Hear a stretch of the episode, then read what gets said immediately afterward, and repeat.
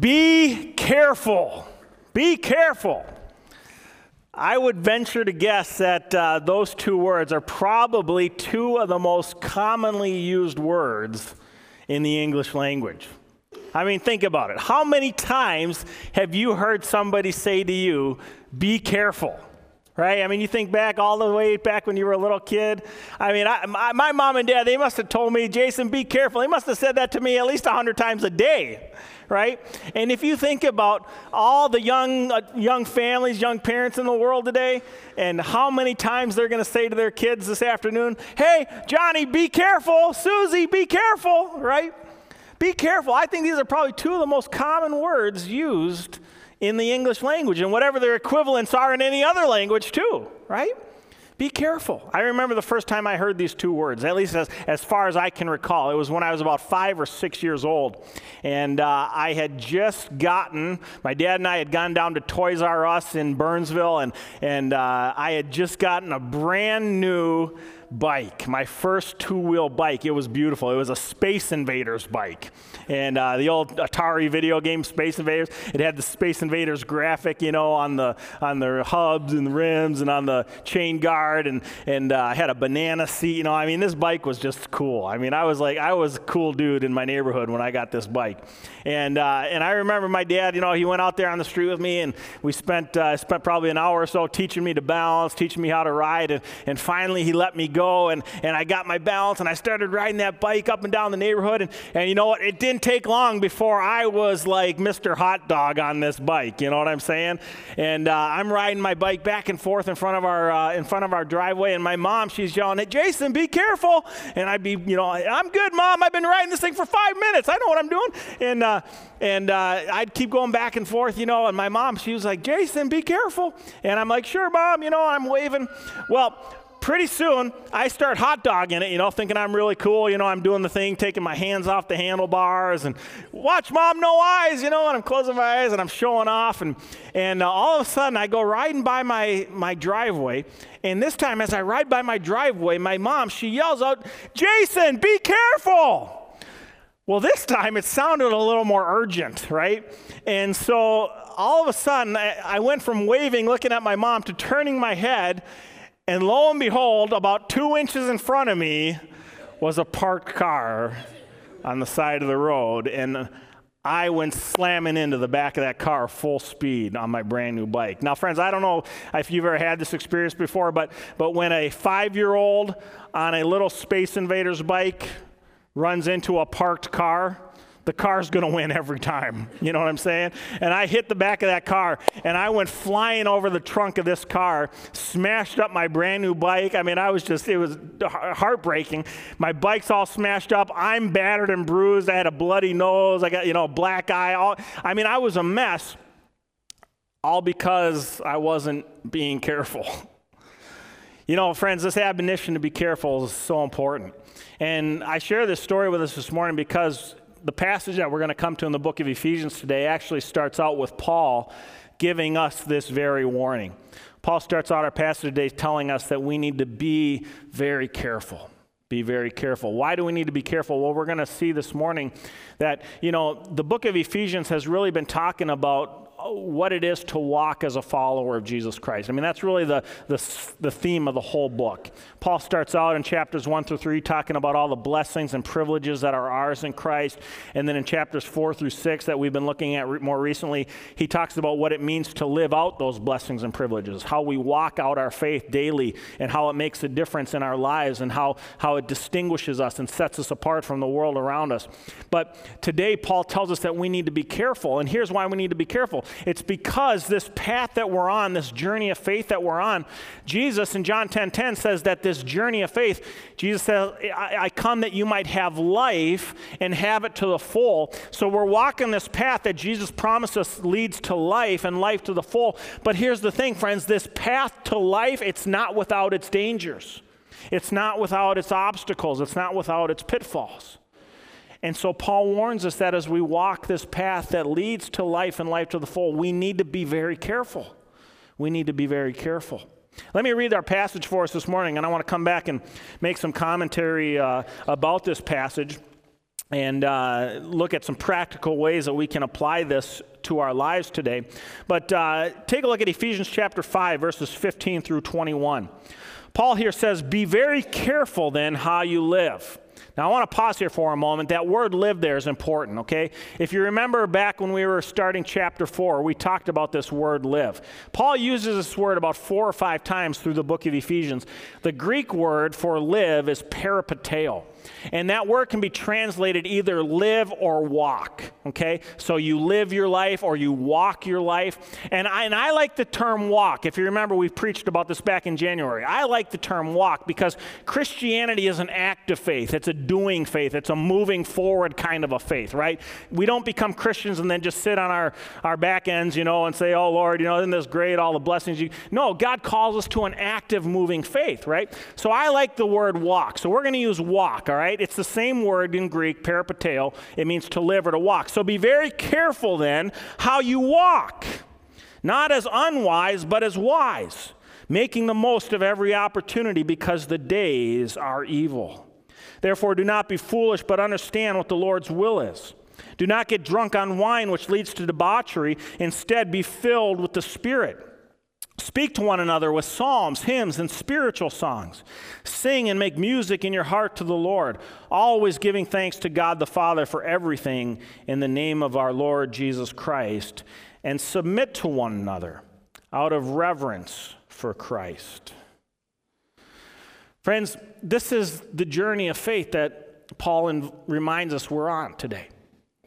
We're on this journey that leads to life and life to the full, as he's been explaining throughout the book of Ephesians. But here in chapter 5, he begins his message to us in this section of the letter by warning us. He starts out with a warning. He says that as we walk this path that leads to life and life to the full, we must be very careful. We can't take our journey for granted because this journey that we're on in this present fallen world, as we walk as children of light in the midst of the darkness of this world, this journey is not without its dangers. And what are some of the dangers we face? Well, Paul tells us here in verse 16. In verse 16 says, Be very careful. Why? Because Paul says, Because the days are evil. The days are evil. Well, what did Paul have in mind when he said, the days are evil. I think he probably had a number of things in mind. I think uh, first, I think of 2 Corinthians chapter 4, verse 4, where Paul tells the church in Corinth that the God of this age, Satan, has blinded the minds of unbelievers so that they cannot see the light of the glory of the gospel of Jesus Christ.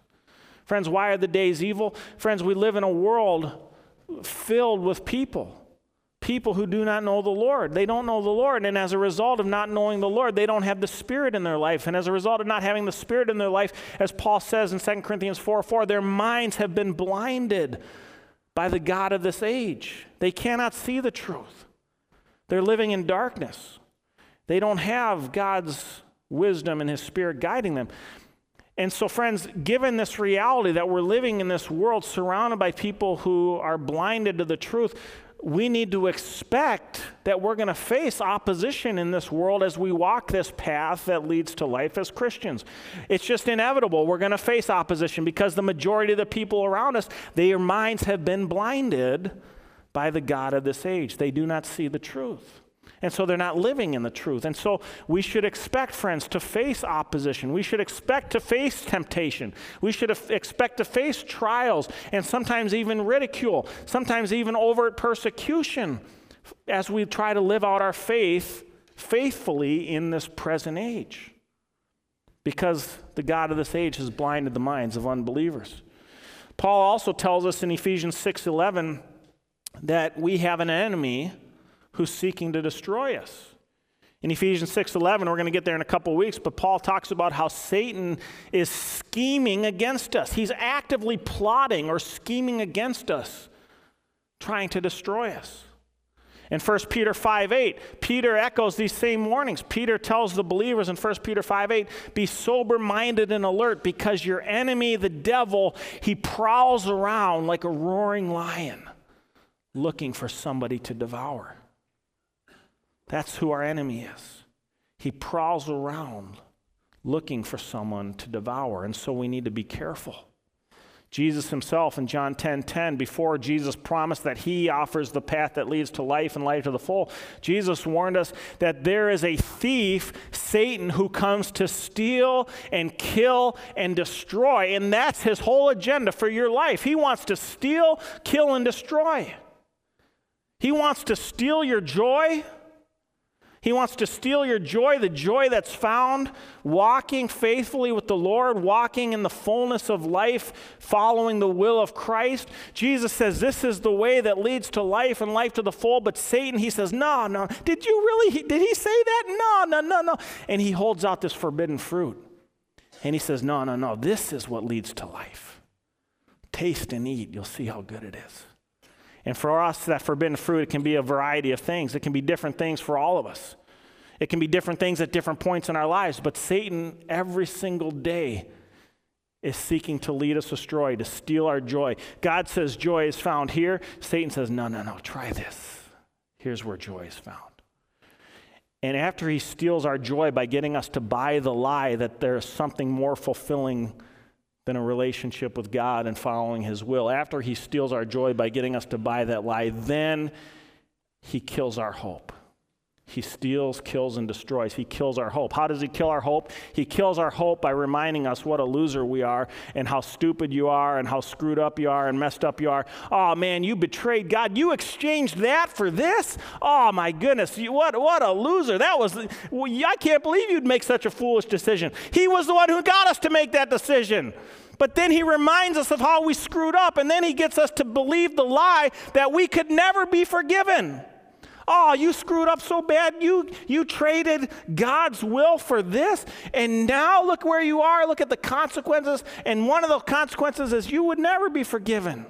God would never want you back in a relationship with Him. And what He does is He gets us to believe this evil lie and He begins to kill our hope, our hope that we could ever be forgiven, that we could ever be reconciled and restored into a right relationship with God.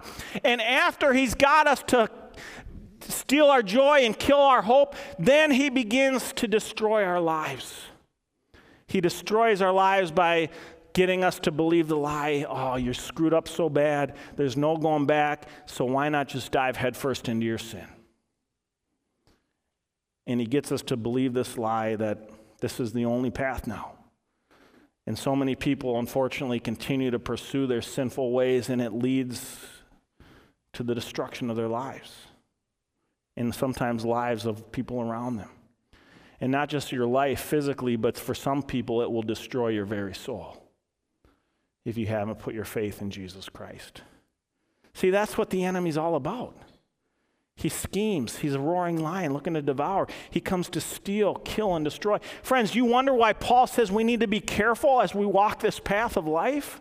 as we walk as children of light in this present darkness, we need to be careful because we have this enemy who every single day is trying to get us off track, to steal, to kill, and destroy. So, given the dangers that we face in this world, how can we follow Paul's admonition here to be careful? How can we walk carefully as children of light in this present age of darkness? Well, here's the good news. In our passage today, Paul not only warns us, but he gives us three essential practices. He highlights for us here three essential practices that we need to incorporate into our lives so that we can safely walk the path that leads to life and experience the fullness of life that God intends for us. I want to take a look at these three essential practices that Paul encourages us to put into place in our lives this morning. These are three essentials for carefully walking the way that leads to life. Number one, Paul says in verse 15 through 16, you need to walk in wisdom. If you're going to carefully walk the path that leads to life, you need to first walk in wisdom. Walk in wisdom. Now, be very careful in how you live, not as unwise, but as wise. Paul sets up a number of contrasts in our passage today. This is the first contrast not as unwise, but as wise, making the most of every opportunity because the days are evil. You know, when you think about the word wisdom, what is wisdom? What is wisdom? Friends, wisdom is the ability to discern or judge what is true, right, or lasting. The ability to discern or judge what is true, right, and lasting. Now, wisdom, this is different from just knowledge, okay? Knowledge is just knowing a bunch of stuff, right? Okay? And, and, and anybody can know a bunch of stuff. You can be a non Christian and know a bunch of stuff, but you're not wise. Wisdom is the ability to discern what is true, what is right, what is lasting, of eternal value. And so, how do you get this kind of wisdom? Where do we get this wisdom? Well, friends, if wisdom is the ability to judge or discern what is true, right, or lasting, you get wisdom from the source of what is true, right, and lasting. And that's God. It's our Creator God. The only place to find true wisdom is from our Creator God.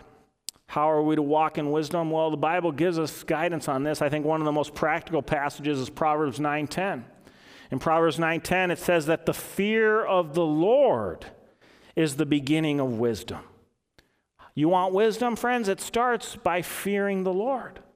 Now, this is an interesting term, the fear of the Lord. You know, a lot of people wonder, well, what does that mean? You know, am I supposed to be afraid of God? Or what does this mean to fear the Lord? The fear of the Lord is an interesting term because in the Bible, the way it was translated, there's no comparable English word for the fear of the Lord uh, in the original language. There's no comparable word. So they just translated the fear of the Lord. But that term entails a whole bunch of things. It entails standing in awe of God and all of His majesty and His holiness, of His awesomeness. It's recognizing that He is God and I am not. And, and because of that, I need to just bow my knee in His presence in, in, in awe of who He is. But the fear of the Lord, it's not just the standing in awe and reverence of God, but it's also a recognition that God, while He is awesome and, and reverent and holy and majestic, at the very same time, it means He is also our Abba, our Father, our Daddy. That's what this means to fear the Lord. It's about knowing God and having a relationship with Him as this awesome, majestic, holy, worthy, uh, incredibly other type of a being, but at the same time, this being who says, I want a relationship with you. I want you to know that I'm your daddy. And you have permission to come to me as my child because I'm your papa, I'm your Abba, your daddy. Friends, isn't that incredible?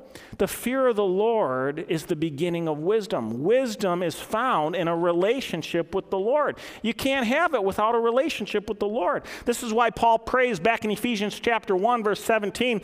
Paul prays for us to have a spirit of wisdom and revelation. Why? Paul says so that we may know him better. Paul prays that we might have a spirit of wisdom for the purpose of knowing God better, because when we know God better relationally as our Father God, that is where true wisdom is going to be found. The ability to judge and discern what is true, right, or lasting. Wisdom is based in a relationship with our Creator God. But Paul also tells us here in verses 15 and 16 that wisdom also comes, walking wisdom is also about making the most of every opportunity. Making the most of every opportunity or using our time wisely. The word opportunity here in the Greek is the word kairos, and it means seasons. Seasons. Now, we know a thing or two about seasons here in Minnesota. You know what I'm saying, right? When you hear the word season, what comes to mind? Right? Well, you know, a few months ago it started getting really cold out, and pretty soon the snow started falling, and the lakes started freezing over, and we were in the season of winter right? But the season doesn't last forever, does it, right? And in this last week, you know, we've rejoiced because it's warmed up, the sun's come out, the ice is melting, the snow's melting. The seasons come and the seasons go. They have a beginning and they have an ending. And this is what Paul's talking about. We need to make the most of every opportunity, of every season, because the time is short. The seasons change. And friends, as followers of Christ, our season began when we put our faith and trust in Jesus and we begin to walk in a relationship with Him. Our season begins at that moment. But, friends, our season is going to come to an end the day that God calls us home. And none of us knows the number of days that God has appointed for each of us to live. Our time is short, our time is precious, our season of life is limited, and this is why Paul says we need to make the most of every opportunity. This term making the most of that Paul uses here. The Greek word for that is exagorazo. It means to redeem the time. We need to buy back the time. In other words, there's a cost. If we're going to make the most of the seasons of our life, there's a cost to that. What is it going to cost? Well, friends, it might mean the sacrifice of certain things in this world for the sake of pursuing those things of eternal value. That's the cost to redeem the time. We might have to give some things up in this world for the sake of investing in our faith. You know, a lot of people spend a lot of wasted time on a lot of things that have nothing to do with helping them grow in their walk with the Lord.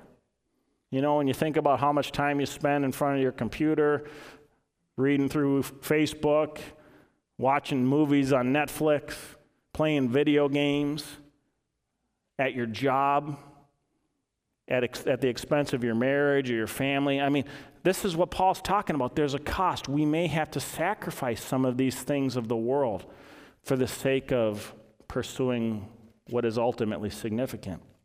I remember when I was a kid growing up, you know, you high schoolers will probably relate to this.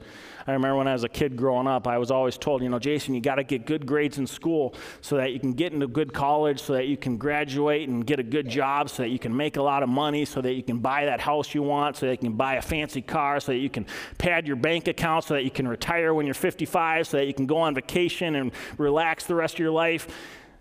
So what? Friends, at the end of the day, you can't take it with you. You'll never see a U Haul behind a hearse. Paul says we need to make the most of our seasons. Our time is short. When you think about your life, what are those things in your life? What are the things that the world would say you need to be pursuing that are actually antithetical to your spiritual well being in the pursuit of those things that have lasting and eternal value? This is the cost involved. Sometimes we need to give some of those things up for the sake of investing in our faith. Secondly, Paul says if we're going to walk carefully the path that leads to life, we need to walk in the will of the Lord. Verse 17, Paul says, Therefore, do not be foolish, but understand what the Lord's will is. Friends, how do I know what the Lord's will is? Friends, you understand the Lord's will by going to his revealed truth in Scripture. This is where the will of the Lord is found, friends. It's found in Scripture. We have this incredible resource here that God has given us to unfold for us, to reveal to us His will for our lives. I mean, you know, when you think about like your daily life, if you're looking for an answer for something, right? Somebody asks you a question, you say, "Oh, that's a good question. I never thought about that." Or maybe you're looking for, uh, you know, uh, uh, trying to decide what movie you're going to go see this weekend, or what restaurant to go to, or you're looking for directions to get somewhere. When you're looking for information in life, where do you go? Uh, Google search, you know what I'm saying, right? I mean, it's incredible. You can go on Google, you can type in, and they'll give you an answer to anything. But, friends, do you want to know something? For over 2,000 years, God has given us an incredible resource that has the ultimate answers to life. The Bible, this is like God's Google search for life. I mean, you think about it any question, any issue that is of concern to us in our daily lives, God answers it for us. You want to know about relationships? He's got an answer. You want to know about your marriage? He's got an answer. You want to know about how to pursue your time? He's got an answer. You want to know about how to invest your money? He's got an answer. You want to know about how to have healthy, positive uh, family life? He's got an answer. Friends, God's given us the answer. And if you want to know His will, you got to go to His source of revelation to read the truths that He's given us. You know, it's interesting. I, I, I, run into a lot of people as a pastor, and, and I hear this. You guys have probably heard this. Many of you have probably said this. I've said this. A lot of people they go through life and they're looking for God's will and they say, you know, Jason, Pastor Jason, I, I you know, I've just been praying and I'm, I'm waiting for God to show me a sign. You know, I, I'm really seeking the Lord's will on this one. And, and, and Jason, man, wouldn't it be great if God would just give me a sign? I mean, why doesn't God just show up in a pillar of fire and a cloud of smoke and lead me like he led the Israelites? I mean, why wouldn't he just give me a sign like that and make his will obvious? You know, I mean, for Pete's sake, he gave Moses a burning bush.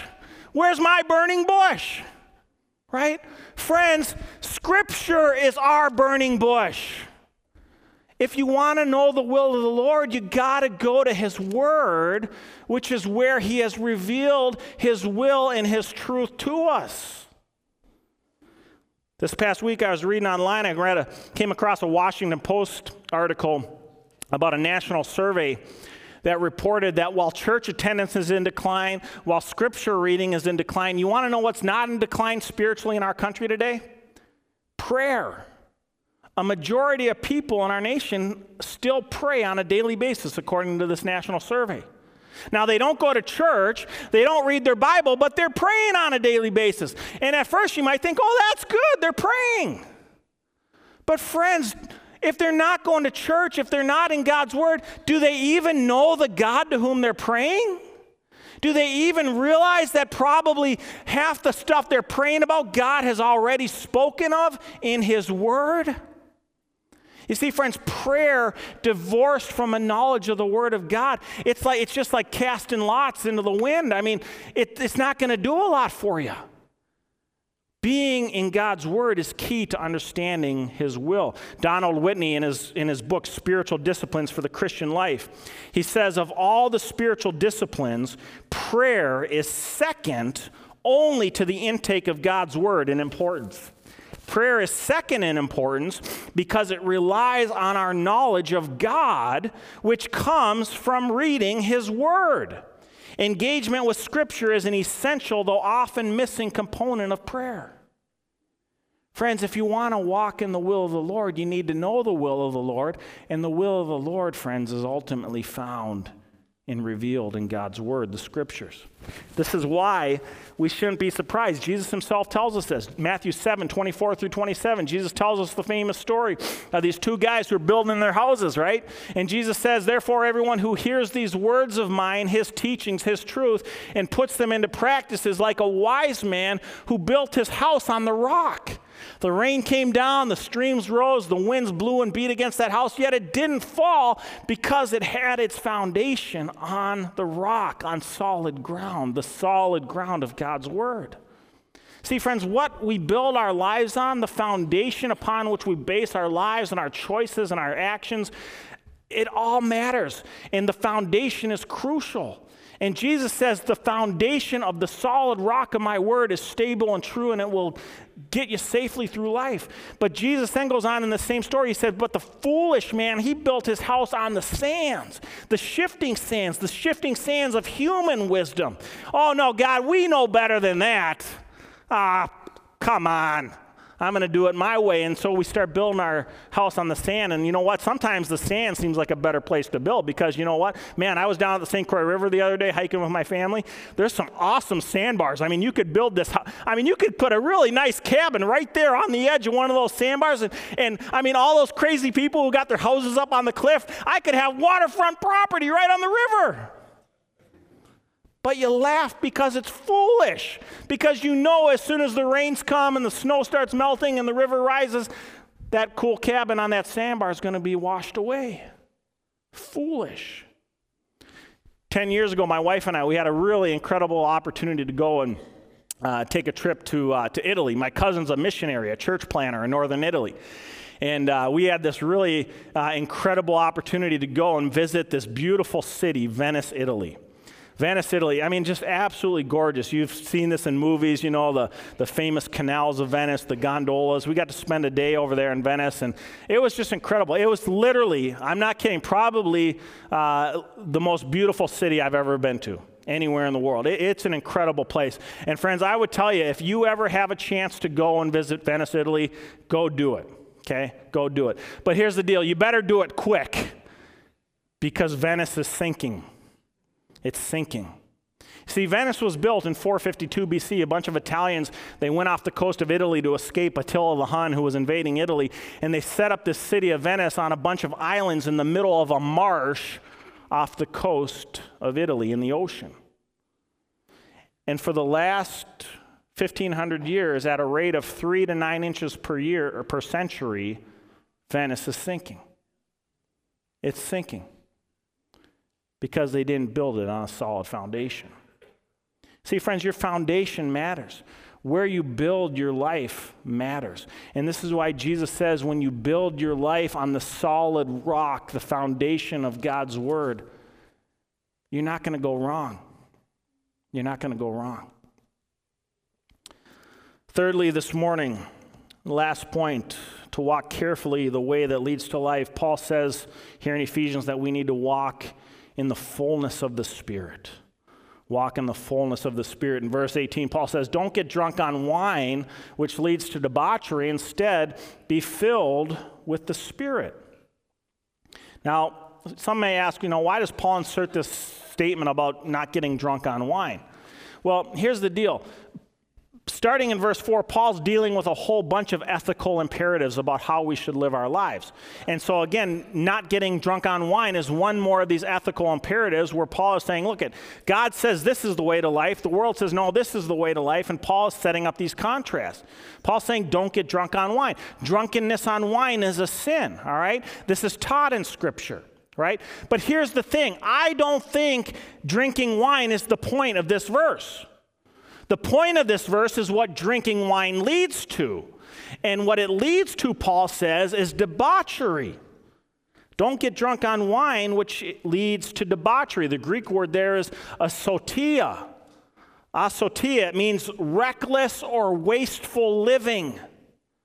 Don't get drunk on wine because it leads to reckless wasteful living. It's the same word that's used in the New Testament talking about the prodigal son, the wasteful son who inherited all his father's wealth and then he ran off and he squandered it on sex and drugs and rock and roll. Wasteful living. That's what Paul's talking about. Don't squander your life on reckless, wasteful pursuits.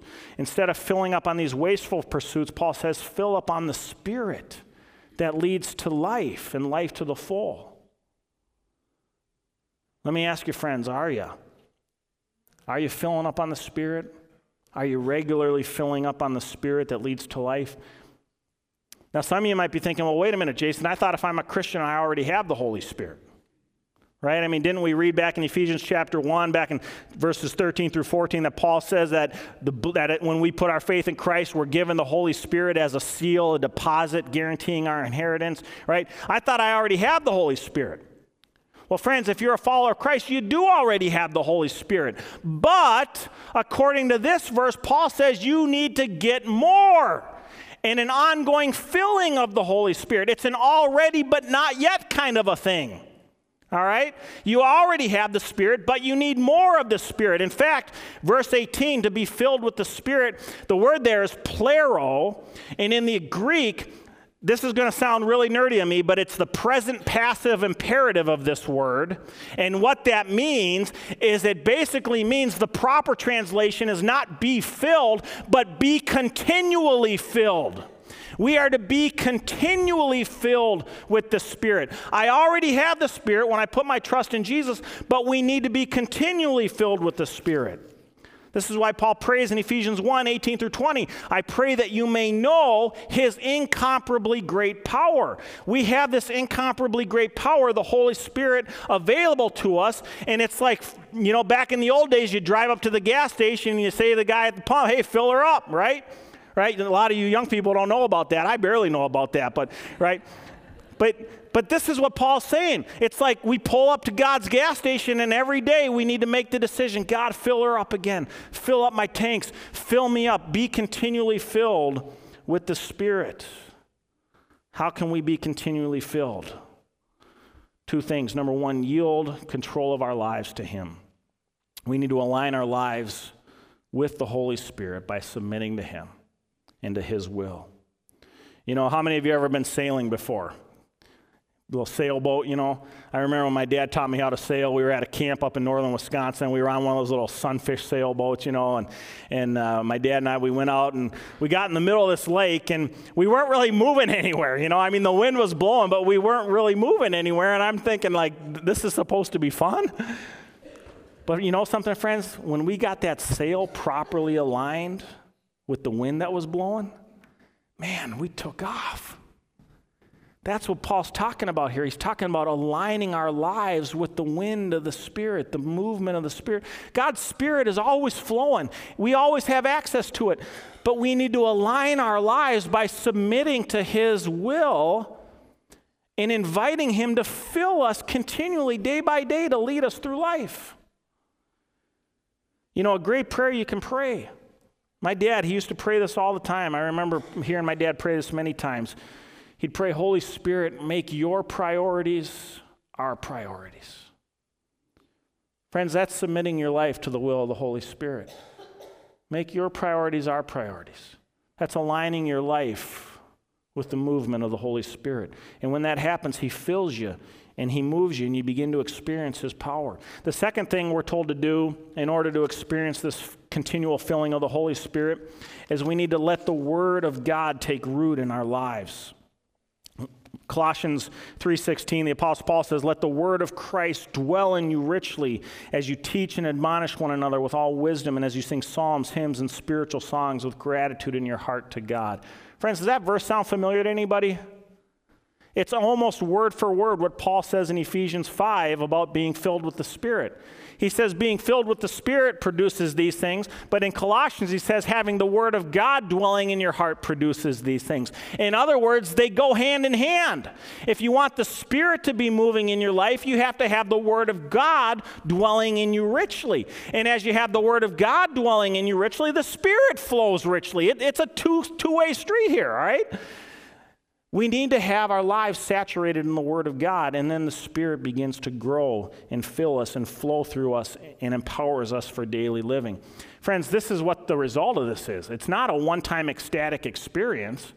You know, a lot of people think being filled with the Spirit's about having these supernatural, miraculous, you know, things take place. You know, I'm going to heal people and I'm going to do prophecy and I'm going to speak in tongues. And, and they think that's what it means to be filled with the Spirit. That's not what it means to be filled with the Spirit. Being filled with the Spirit is about daily empowerment for miraculous living. Paul's saying here in Ephesians 5, he says, Let the Spirit transform you more and more into the likeness of Christ. And as that happens, then Paul says, This is what that looks like. Verse 18 through 21 a life of worship, a life of thanksgiving, a life of mutually uplifting and loving relationships. And friends, that's the real miracle because who lives like that? Who goes through life with an attitude of worship and thanksgiving and, and mutually loving and submitting to one another? Nobody does that right? The real miracle is that through the empowerment, the constant filling of the Spirit, we can live like that. We're going to talk more about that in the coming weeks, how the Holy Spirit transforms our lives and allows us to experience this in a whole bunch of different contexts. Next week, we're going to look at in the context of our marriage relationships, how the filling of the Spirit allows us to submit to one another, to love one another. Friends, that's the real miracle that takes place in the filling of the Spirit. God has told us how we might safely travel the path that leads to life. It's by walking in wisdom, it's by walking in His will, and it's by walking in the fullness of the Spirit. But here's the question Will we obey? Will we trust Him and will we obey? I saw a great quote by Josh McDowell on Twitter this past week. Josh, he says, The struggle isn't figuring out right and wrong, it's deciding God's version of right and wrong is better than your own. Isn't that true, friends? It's not hard to figure out right and wrong. That's pretty clear. The struggle is deciding that God's version is better than my version. God has spoken, and He offers a path that leads to life and life to the full, but will we trust Him and will we obey? I conclude with this. When I was in high school, I had to memorize a famous poem for one of my English classes. It's a poem many of you probably recognize by Robert Frost called The Road Not Taken. In the last stanza of this poem, Robert Frost, he says, Two roads diverged in the wood, and I, I took the one less traveled by, and that has made all the difference. Friends, every single day we go through life and we have choices we make. We have things we prioritize. We have paths in front of us. And Jesus says, I am the way, the truth, and the life. I've come that you might have life and life to the full. Jesus says, Narrow is the road that leads to life. And every single day we have this choice. Two paths diverged in the wood. Robert Frost says, And I took the one less traveled by, and that has made all the difference. Friends, that, that's a profound statement. And it holds true in our spiritual lives as well. When I choose to follow Jesus, friends, when I made that choice many years ago, it's made all the difference. And every single day, when I choose to love my wife faithfully, when I choose to seek forgiveness for when I've wronged her, when I try to love my friends and neighbors consistently, every day I have these choices I have to make how I'm going to spend my money, what I'm going to watch, what I'm going to say. When you choose Jesus, friends, that makes all the difference. Proverbs 3 6 says, In all your ways, turn to him, and he will make your path straight. That's my prayer for you this morning. That you'll trust in Jesus and you'll follow his path. Let's close in prayer. Heavenly Father, we thank you for your word. We thank you for the powerful truths that you've given us in this great letter to the Ephesians. And Lord, I just pray that each one of us here today would take these teachings to heart, Lord, that we would remember that we need to be careful because we do have an enemy who is actively seeking to lead us astray, lead us astray and to destroy us. But Lord, you've given us the tools to help us walk safely the path to life, Lord. Help us to apply these truths to our lives, that we might walk in wisdom and the fear of the Lord, that we might use our time wisely. Lord, that we would walk in your will, in the revealed truth you've given us in Scripture, Lord, that we would walk in the fullness and the empowerment of the Holy Spirit, and, and that we would experience the, the life transformation that happens as a result of that. Lord, help us. Give us the grace that we need each day. Help us to avoid temptation, Lord. Help us to say no to the schemes of the enemy. Help us to walk faithfully the path that leads to life. We pray this in Jesus' name. Amen.